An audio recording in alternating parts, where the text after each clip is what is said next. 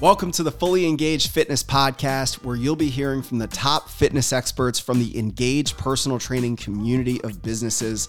These include client interviews and success stories, insights and tips from our top fitness experts, and the unique approach that we bring to our clients that have helped transform thousands of lives over the last 10 years in business. Don't forget to like and subscribe this podcast so that you can be the first one in the know. Now, let's get into this episode. Welcome to the Fully Engaged podcast. I am Jeff Schumacher, your host today and co founder of Engaged Personal Training. Uh, I'm joined today by Dr. Arianne Missimer. Uh, thanks for hopping on and joining us today. So, before we get rolling, uh, can you tell our listeners a little bit about yourself, maybe how you got into um, health and wellness, uh, your experience as a physical therapist, and kind of what you're up to now? Sure, sure. I'll, I'll give you the quick version. I've been okay. in the the quick, but going back to when I was younger. So I started personal training actually when I was 18.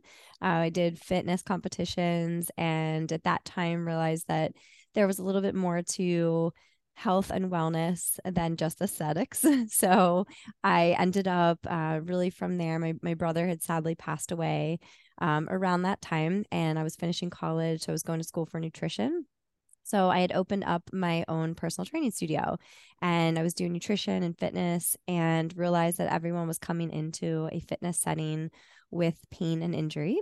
So, or they were coming from physical therapy and still had issues. So I kind of prompted me to go back to physical therapy school to get my doctorate. And from there, I worked as a physical therapist for quite some time for eight years in an outpatient setting and through that really got very interested in the emotional and mental side of health uh, from I did my graduate work in applied mindfulness, really started to dive into the vagus nerve and the nervous system.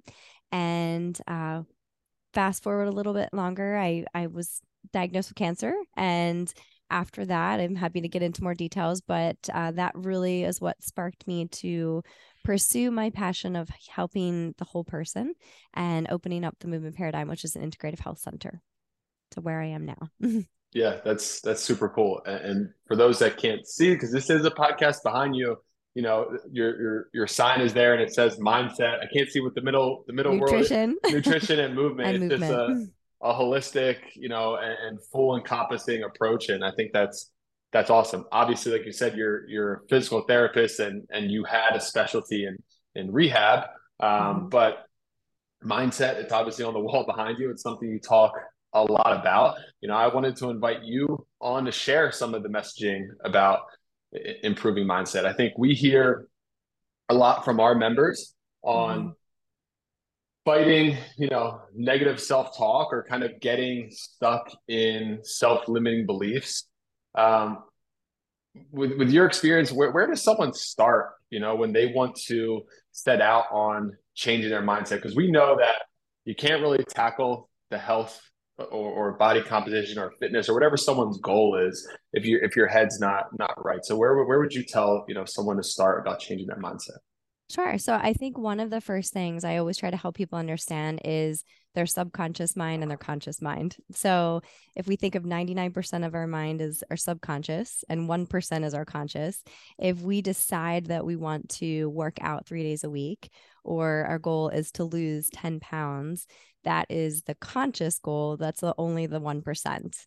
But in order to achieve that, you have to, as you very well know, you have to do a lot of things to get to that point. So you have to figure out when you're going to work out, how, you know, where are you going to work out? Who are you going to work out with? Or how can you progress into three days a week and not necessarily start off at three days a week? So ultimately, your subconscious is your past experiences, your emotions, your thoughts, your behaviors. And so you're trying to get those in line with your conscious goal. So I think understanding that's really important uh, because having clarity on what your goal is and the process more importantly of getting there is the most important part so we're always thinking of the outcome and mm-hmm. if we can become more curious about the journey to get there i think people are way more successful I totally agree. I think you nailed it. The last piece that that process piece is like anyone that you know, I think does find success in in adopting a new practice, whether it be movement or something else, is someone that falls in love with the process. Yep. You know, because without that, if you're solely focused on the result, like you said, mm-hmm. like the processes can can sometimes be monotonous and, and repetitive. And if you don't yeah. love the process, you know, you're you're you're going to be chasing that that goal forever. Um, right. So that, that's that's kind of a, a great point. Um, you know, with with that being said, I think a lot of people have this all or nothing approach where mm-hmm. if they're going to do something, they dive 100% in and inevitably burn themselves out pretty quickly. Um, right. You know, any tips on on uh, getting you know um, your mind shifted to uh, maybe starting slow when it comes to shifting your health? Yeah, absolutely. So I think first is if we're, we're speaking specifically in this case about health goals and having clarity on potentially what that ultimate goal is, but then reverse engineering it to understand as I kind of use the example of the working out three days a week, here's another example. If we said, okay, I want to eat healthier, that's a really broad goal. So it's not super specific. There's no timeline. So there's no, no urgency. And um, so to do that, what does that even really mean? So we have to think, okay, to eat healthier, does that mean to eat a certain amount of calories for one person? Does that mean to hit the macros? Does that mean to eat more vegetables? But to be able to do any of those things, you have to really think about if you were going to have one more vegetable a week or a day, you have to think about is it going to be frozen? Is it going to be cooked? When am I going to prepare it? Um, when what am I going to buy at the store? So you have to be able to break down that you know whatever it is that you're striving for to be to make sure that you're able to successfully achieve it and I think that's so important because, uh, you know, as we both know, working in the health field is that we're just thinking about the outcome and not necessarily about how you actually get there. So I try to teach my patients to do that, but I also try to empower them to do that on their own. As like, hey, okay, yeah, I totally understand that you want to lose weight, but let's think about how we're going to do that. yeah, yeah. one of the one of the books we t- we share with our members a lot is Atomic Habits. Yep. And James Clear talks about the idea of habit stacking, which is yep. like, love you know, stacking. I'm going to start, yeah, I'm going to start going to the gym where it's like, all right, let's break that down to I'm going to set out my workout clothes on my bed for tomorrow, you know, mm-hmm. and, and you just break down everything to, you know, I'm going to eat more vegetables. It's I'm going to add one vegetable at my lunch tomorrow or something like that. And, and then you go from there and it kind of, snowballs you know mm-hmm. into into something greater so that's that's that's great advice um let's just say someone you know starts to starts to, to do that and they're they're taking over control of their health and they're they're habit stacking and they're doing these things and um you know we start to see progress and the the unfortunate thing about health and wellness is progress is not always linear right? We hit these plateaus and ruts and roadblocks and like or we or we fall back into old habits. You know if someone gets finds themselves in a rut you know how do you help people you know uh, take the next step when when things start to get hard mm-hmm. so i think the, there's probably lots of different ways but i think when when that happens think that a lot of times whether that's the beginning of your your process or your journey or it's when something like that happens and you revert back to old habits is we go back to our comfort zone. And our comfort zone is of course meant to protect us. So our nervous system is saying, "Hey, we're in fight or flight. We're we're trying to protect you." So it's doing exactly what it's supposed to do, um, because we're trying to move typically towards pleasure away from pain. So we're going to easily go back to, "Hey, I'm going to just eat my pizza on Friday night because it's been a rough week," right? Or, oh, you know, I'm just going to sleep in tomorrow because you know it's just been I'm just exhausted.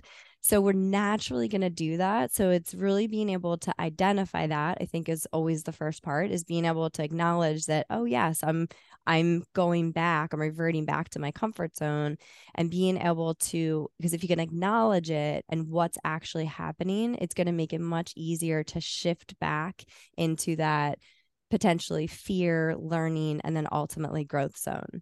Um, but if you can't acknowledge it, I think that's the first, you know, part of the issue is mm-hmm. is you mm-hmm. just keep falling back into those old habits and we both know how easy it is to just completely revert back too so i right. think if you can have that awareness of like yeah this is what happens this is human behavior we just need to acknowledge it be aware and then at that moment say okay yes tonight i'm going to enjoy my pizza great but tomorrow i'm going to wake up and go to the gym again absolutely acknowledging it and and you know calling it for what it is and, and being human and yeah, not putting so much pressure on yourself to be perfect.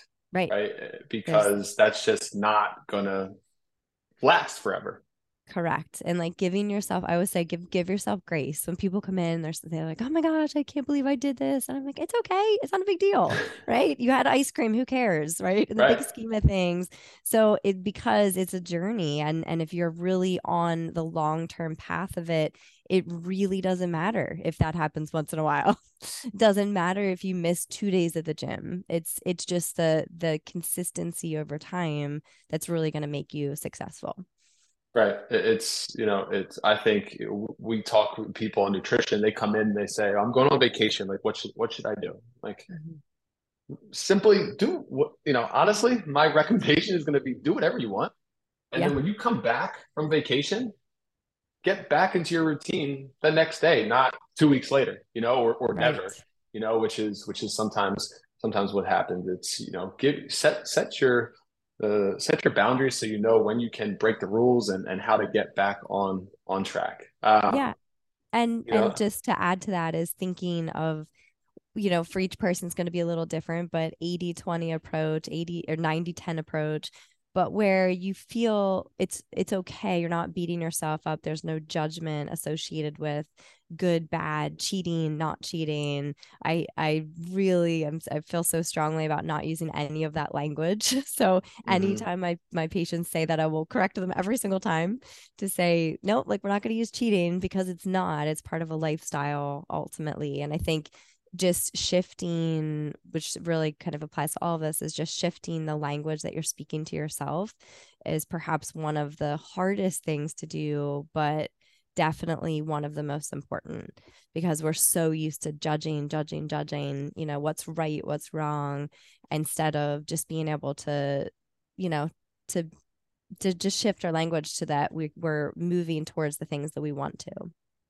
Absolutely. I don't think nothing is you know not not many things are inherently bad for us but we put mm-hmm. the stigma behind things and and then it puts us you know down to a, a spiral. So that's a that's a great point. It's like positive reframing and yep yep. it's a good strategy. I, I think i used that i was talking to someone um, earlier who was a nutritionist for like picky eaters who are kids Mm-hmm. And um, I was telling her like I use that positive reframing for the foods that my daughter eats. It's like yeah. not trying to call something a good food or a bad food because um, I don't want you know that that message to be something that she she grabs onto. But just knowing that you know sometimes when it comes to whatever you know some things get us closer to to where we want to be and sometimes they don't but that's okay if, if you if you go for something that doesn't from time to time right absolutely um you have those three words again behind you mindset movement nutrition. Um, this is kind of a loaded question but those are, are three big buckets when it comes to overall health. How would you incorporate those three things into you know someone's week? You know if someone wants to practice mindfulness and, and, and change their mindset they want to have sound nutrition and they want to practice some kind of movement how do you help people get started of, of uh, putting the puzzle pieces together into like an applicable plan for those three things? Sure. Uh, so I will say it, of course, can look different for each person, obviously. Um, and I do really try to make sure that I'm in tune with where someone is in their journey and meeting them where they are. Um, with that said, for one person, uh, it could be in incorporating meditation, short meditations to develop a little bit more focus, attention, clarity on what their goals are. Um, but for someone else, it might be focusing more on nervous system regulation and helping them understand, you know, how to calm their nervous system down, bring themselves to a state of social engagement where they can be curious, they can be open, they can be grounded. Um, because a lot of times we're always in that fight, flight, or free state. So, unfortunately, if we're there all the time, we're never really going to be able to meet our goals, whatever they are. So that's, I would say, a really big part of of everything, whether that's helping people with breath work, meditation, changing their language. You know, normally it's a little bit of, of all of those things or at some level. Uh, the nutrition part it can again look a lot different for each person. Um, my approach to nutrition is always uh, food, you know, food is medicine and really trying to incorporate a whole food lots of colors, lots of diversity, and improving the relationship with food, I think is, is such a big part. With that said, because I'm in functional medicine, I'm working with people that have lots of different health issues. And so a lot of times we're looking at the food as information is like, hey, how is how are you responding to gluten? How are you responding to dairy? You know, how are these foods affecting your potential symptoms? So I'm looking at it through that lens as well and then from the movement aspect um, of course i have my my personal bias of movement but um, for my patients i'm really always trying to get them to move in a healthy way um, through an interoceptive approach meaning they have this internal awareness of self. They're mindful in their movement whether they're walking they're strength training they're rock climbing doesn't really matter just that they're intentional and they're purposeful in what they're doing that's great. Is there is there a hierarchy of of this? I mean, if you, how do you how do you? I mean, it's hard to to rank these things, but is there one that you find you know this is this is where we start before we get into anything else, or is there an order of operations to this? So I would say that, of course, the mindset is the first. But with that said, I I'm looking to find what's the safe point of entry for each person. So if you and I were working together and and you felt like your nutrition was really dialed in and you were kind of ready to go, but let's say you had an injury and you were really afraid to move, like you're afraid to get back to lifting. Mm-hmm. So with you, even though it still would be mindset, right? I would be I would be going I would be going in through the lens of movement because I'm going to be able to teach you how to move safely again, which is ultimately going to directly influence your nervous system.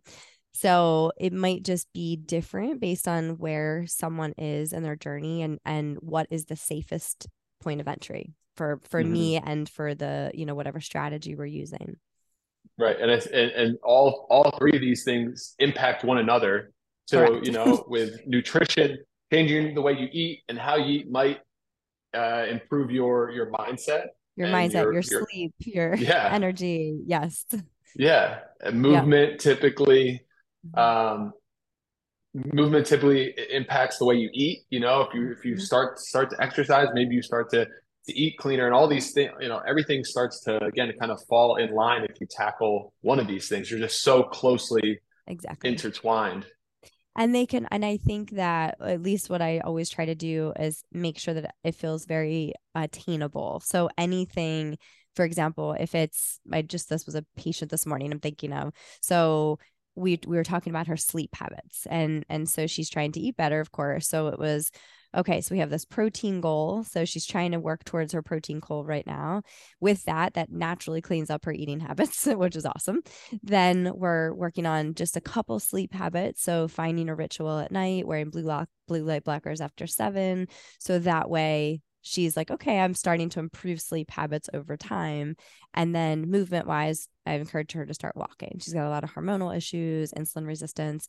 So it could be really small things. They are all small, but all but every two weeks we're already making so much progress in in a forward trajectory. And I think everyone can do that. It doesn't have to be big things. Yeah, absolutely. Where do where do people start when they when they when they work with you? I mean, if are they coming in you know, do patients typically come in with, oh my, you know, like a traditional physical therapist, you know, where they come in with back pain and you uncover all these these other things that could be infecting it, or do they kind of come in knowing that they're going to you know get uh, the the three um, pillars that you that you kind of preach? I think m- the majority of our patients are coming in knowing they're getting, okay. uh, you know, functional medicine approach. However, there, you know, some people are just like, "Hey, I hurt my shoulder," and yeah. I just, you know, just want to work on that. We don't have a lot of that because most people have had issues for a long time, and they're really looking to get to the underlying causes of them, and that's where if someone's had chronic low back pain for you know let's say 15 20 years it's not just a back issue at that point. There's inflammatory issues, there's definitely nervous system issues as it relates to chronic pain. So, from that aspect, it's not just going to be here's these exercises, it's going to be really looking at the whole person to understand, like, okay, let's unpack this a little bit. let's see when this started, how this started. You know, sometimes there could be trauma associated with it as well. So, potentially referring in the right direction for that. Yeah, absolutely. You've talked a lot about um, nervous system state, and mm-hmm. you talked about fight or flight, and you know this is something that I like nerd out about. I just gave a presentation on, um, you know, biohacking and different ways you can change from you know a sympathetic nervous state to a parasympathetic nervous state, and, and you know yeah. a lot of people don't know what that means, but um, you know it's it's hugely important, right, to regulate your nervous system and get out of that fight or flight that we so often find ourselves in. We just kind of constantly live there from, you know, uh, driving to being at work to everything, and it's just something you don't don't even know about it, uh, or don't even know you're you're you're in that state. Um, you talked about breathing and and some mindfulness. I think we're trying to change mindset. Some people just think, I don't know how to do that. Do I is yoga the only thing, or I don't like to meditate, or you know, there's it's hard to really know um, different ways to change your mindset. talked about breathing. What are some go-to practices that people can put in place to just focus on shifting themselves from that, you know, sympathetic nervous state of being stressed and, and fight or flight to a more relaxed rest and digest parasympathetic nervous state? Yeah, so there so the first as you said, but I'll just just kind of reinforce that is diaphragmatic breathing is perhaps one of the most basic things that we can do and roughly 5.5 seconds in and 5.5 seconds out is a breath that will will in, ignite the parasympathetic response. It releases an acetyl acetylcholine which is one of our neurotransmitters and it can bring us to that balanced state with that said, not everyone can breathe um, for five seconds in because they might have an mm-hmm. airway dysfunction or airway issue. So it might be two seconds in and two seconds out could be three seconds in three seconds out so for all the listeners you need to do what feels comfortable to you and breathing doesn't always feel comfortable if you are super anxious. So you want to keep that in mind too. Um, it can also sometimes bring up triggering events uh, when you come back to that still place. So, overall, one of the best things to do, but definitely some considerations um, if you're feeling in that fight or flight, you feel a little stressed, you feel, you know, kind of like running from a tiger, um, you can uh, that that's a really good opportunity to do uh, grounding. So you can think about the heels, the toes connected to the ground. You can kind of really envision it, you know, press your toes into the ground to connect to the present moment. So think of using your senses. So that would be your sensory uh, proprioceptive in input, but you're connecting to the ground to be able to bring yourself back to the present moment. Because when we're stressed, we're either thinking about the past or the future. We're not really present. Um, you can also do things like looking at, like, kind of identifying things in the room. So, looking at colors, looking at objects, um, I have lots of vagus nerve exercises, vagus nerve hacks on my social media, so anybody can jump on there. Um, I have lots of lots of exercises, but where this is obviously audio, so. So what, what's the function? What is the function of the vagus nerve for our our, our listeners? Talk about vagus nerve exercise. What's the importance of that? What does that control? How can we manipulate that that nerve? Yep. So the vagus nerve is 80% of the parasympathetic nervous system. So essentially, it is the key aspect of our parasympathetic nervous system. And it run it actually is in, coming from our brain stem. So it's one it's a pair of cranial nerves that has branches into the throat it has branches into the ear into the lung into the heart the sa node of the heart esophagus and the entire gi tract. So 80% of the information actually goes from the gut, from our viscera, up to the brain. So if we think about our gut brain connection, that one of the key pathways is the vagus nerve. So the nervous system pathway is the vagus nerve. So it is so powerful in being able to regulate our nervous system. So when we say that, regulate our nervous system, we're kind of thinking of how can we bring ourselves back to that resilient zone so we could be bumped out of it into a hyper arousal state or mm-hmm. into like bumped out of it into a like kind of depressed hypo arousal state. We can think about tapping into, if you will, the vagus nerve to bring us back to that state. And that could be as simple as breathing. So, using that as our example, the vagus nerve passes right through the diaphragm. So, as we're diaphragmatically breathing, we're stimulating the vagus nerve, which is bringing us back to that state.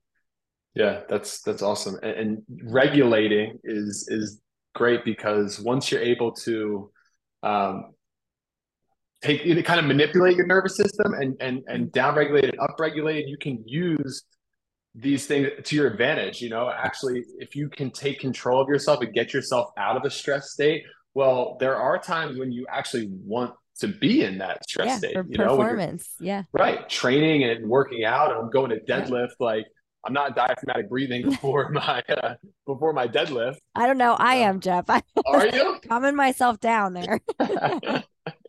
yeah, but like sometimes we want to be fight or flight, yeah. and then you can say, "All right, this is over now. Let me shift, you know, back into where I need to be." But tapping in is like, let's tap into this stress because you know we're going to put our body under stress. We need to be in a position where we can um, handle it and then when we yep. don't need to we get out of it you know and yep. and um you know timing this stuff is diaphragmatic breathing or be- uh, belly breathing or grounding it's not something you have to do all day long but you just get it where you need it you know and maybe after a workout as you need it or before bed or you know mm-hmm. wh- whenever you know these times that you feel yourself stressed and and you do something like box breathing you know which is kind of what you were saying before and it just you know, it's it's almost like a change performance enhancing. Yeah, yeah, change your state. Yeah, it's performance enhancing drugs for sure. Yeah, breathing. Yeah, breathing. yeah, totally, totally. Yeah. So diaphragmatic breathing. Do you want to touch on that a little bit because sure. I don't I don't know. Obviously, we speak that language to people all the time, where it's like you're, you haven't taken a real breath. You know, everything is chest, everything is chest. You're yeah. getting no movement in your belly and in your diaphragm. What's important about diaphragmatic breathing and, and how do people know if they're doing it? Yeah, so we so the important thing to remember is we breathe 20 to 25,000 times a day. So it's the thing that we do the most of, but oftentimes as you said, we're not breathing efficiently. So if your uh, a, a, proper breath would be our tongue position is resting on the top of the mouth on the roof of the mouth gently touching the top teeth we're breathing in through the nose and as we breathe in through the nose the abdomen is expanding 360 degrees so front side of the rib cage and the back of the rib cage the breath should go all the way down to the pelvis so it should feel like we're getting all that pressure that's building up that reaches all the way down to the pelvic floor. And then when we exhale, the belly button goes in towards the spine, the ribs come down, the abdomen contracts. So that's a normal, healthy breath. We might not always be breathing that deeply, of course, uh, but that still should be the pattern of breath that we're doing for everything. So even if we're switching it to a power breath, you know, depending on if we're deadlifting or kettlebell swing, it, it might shift, but the foundation is still the diaphragmatic breath. With that said, there's a lot of people that have airway issues. So mm. Um, sometimes you could keep trying and keep trying. And if it feels like it's just not getting better, you keep feeling like you're breathing from the neck and shoulders, it may be worth getting an airway evaluation. Mm-hmm. Yeah. Yeah. That's a, that's a good, that's a good point. Um, yeah. And another, I talked about this this talk I gave on biohacking, and one of the things I shared was mouth taping at night, taping yep. your mouth shut so that I do it every night. yeah, yeah. Uh, so so do I, and it's like. Awesome. You know, people don't know that you kind of look you kind of look crazy. I had to tell my wife before I was doing this, like, hey, I'm gonna do an experiment on myself. If you wake up, I have not been taken hostage. I am just trying to force myself to do nasal nasal breathing. But um, I did this yesterday. I did like a recovery workout and I was on the rower and I did nasal only breathing. Nice. And it was like, all right, today's a recovery day. One way I can make sure I'm getting the most out of this is only do nasal breathing. And that's right. something, a strategy we're sharing with people is if you're going on a walk, try yeah. your best to only breathe into your nose. This restorative walk is going to be great for your mental, but also by controlling your uh, breathing, you're going to change, you know, your physiological, physiological state. state. Yep. I mean, we could we could probably talk uh, for an hour on breathing alone. Uh, yes. Yeah. And actually I have um which I will send you afterwards. I did a yeah. an ebook on breathing is your superpower. Cool. So I will send that to you and you could send that to everyone. Yeah. Yeah. Awesome. That's great. We um, all right, let's kind of you know put put a, a, a bow on this. I ask people at the end of this some some questions that are totally outside the outside the realm of of uh, what we've been talking about. But if you you know you're driving to work, you're working out, you're walking, are you listening to a podcast? Or are you listening to music? Ah, both. Okay. All right. both. Um, both. Yeah. I, I kind of go back and forth depending on my mood. any any podcasts you recommend? I love Gab- Dr. Gabrielle Lyons. Mm-hmm. Uh, she's one of my one of my favorites. Yeah, absolutely. Our, our, members would love that because we advocate for a lot of protein, and that is her. Yes. That's yeah. her stance. Yeah. Um, what are you? What about what about reading? Are you a big Are you a big reader? Audiobooks. Audiobooks. All right, cool. I should ask that. Podcast, music. Well, it's it's audiobooks. Yep. Then. Yep. Anything audiobooks. you're consuming right now? Right now, I am listening to uh, Body Aware, which is a great, great, great book. Uh, Erica, I think her last name starts with an H. I can't think of it right this second. Um, but it's a really, really good book for anybody that is interested in understanding their mind body connection a little bit more and on a deeper level. Really cool. good. Yeah, yeah, that's awesome to check that out. Um, any TV recommendations or anything uh, that you that you watch? This is again, TV. some people say say no. I do is read and listen to podcasts, but yeah, what are you so doing when you're not reading? I'm not a huge TV person. We do we do occasionally binge watch, and we're watching a crazy The You. Did you watch that? Okay. Uh, yes, yes. It's nuts. So I yes. can't even like I can't even believe that I'm like now we're in like season four and I'm like why am I even watching this? People love so, it. It's been like on the top ten for forever.